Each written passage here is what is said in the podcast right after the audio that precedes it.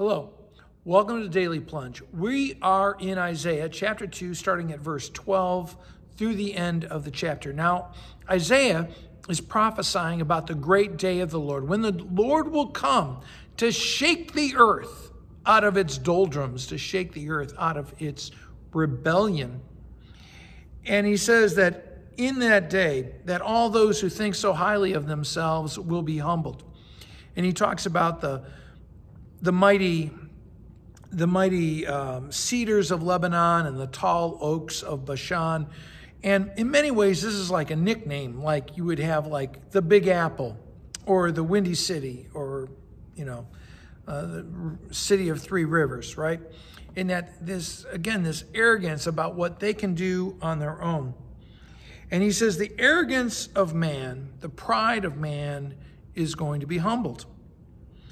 When the Lord comes. And when the Lord comes, he says the people will flee. They're going to run to hide in so many different ways. They're going to run and hide in caves from the fearful presence of the Lord, from the splendor of his majesty when he again when he rises to shake the earth. This is repeated in the text.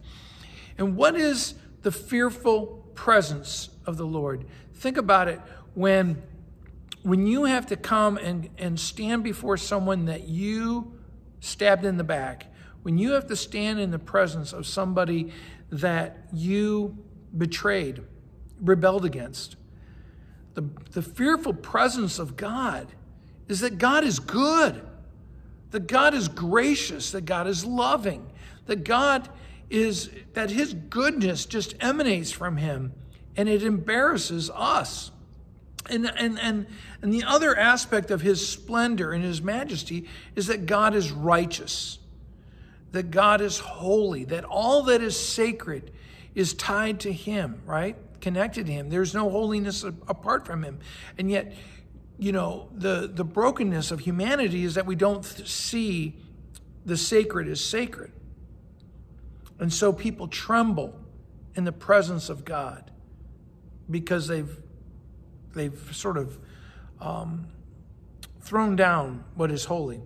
In fact, it says that as people are hiding in caves, they're going to throw their idols of silver and gold, the things that they worship, they're going to throw them to bats and moles, which is hilarious because bats and moles are blind and spend their whole lives in the dark, right? And sort of, sort of funny. I mean, it's poetic. Is that human beings who are blind and living in the dark are going to give their idols to these, these animals who are blind and live in the dark. The, the amazing thing for us as, as he speaks, he says, Stop trusting in mere human beings. I mean, they have breath in their lungs and then it's gone, right? So don't hold them esteem. Who should we trust in?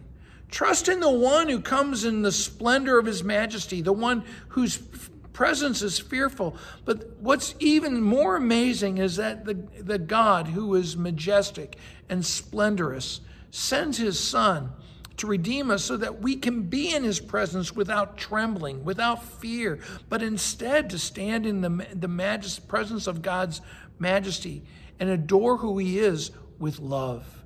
And that's the good news. And that's the story of the incarnation and the, the resurrection, right? Let's pray.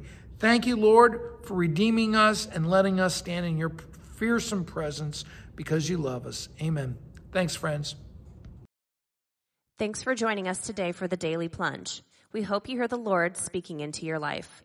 We invite you to subscribe so you can receive this plunge into the Word daily. If you found inspiration from this daily devotional, why not share it with someone you know?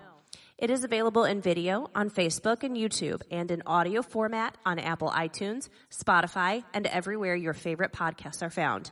If you want to help support this ministry, go to Apple Podcast and give us a short five-star review. Finally, we invite you to join us for worship on Sunday mornings at St. John's Lutheran outside Fort Wayne, Indiana.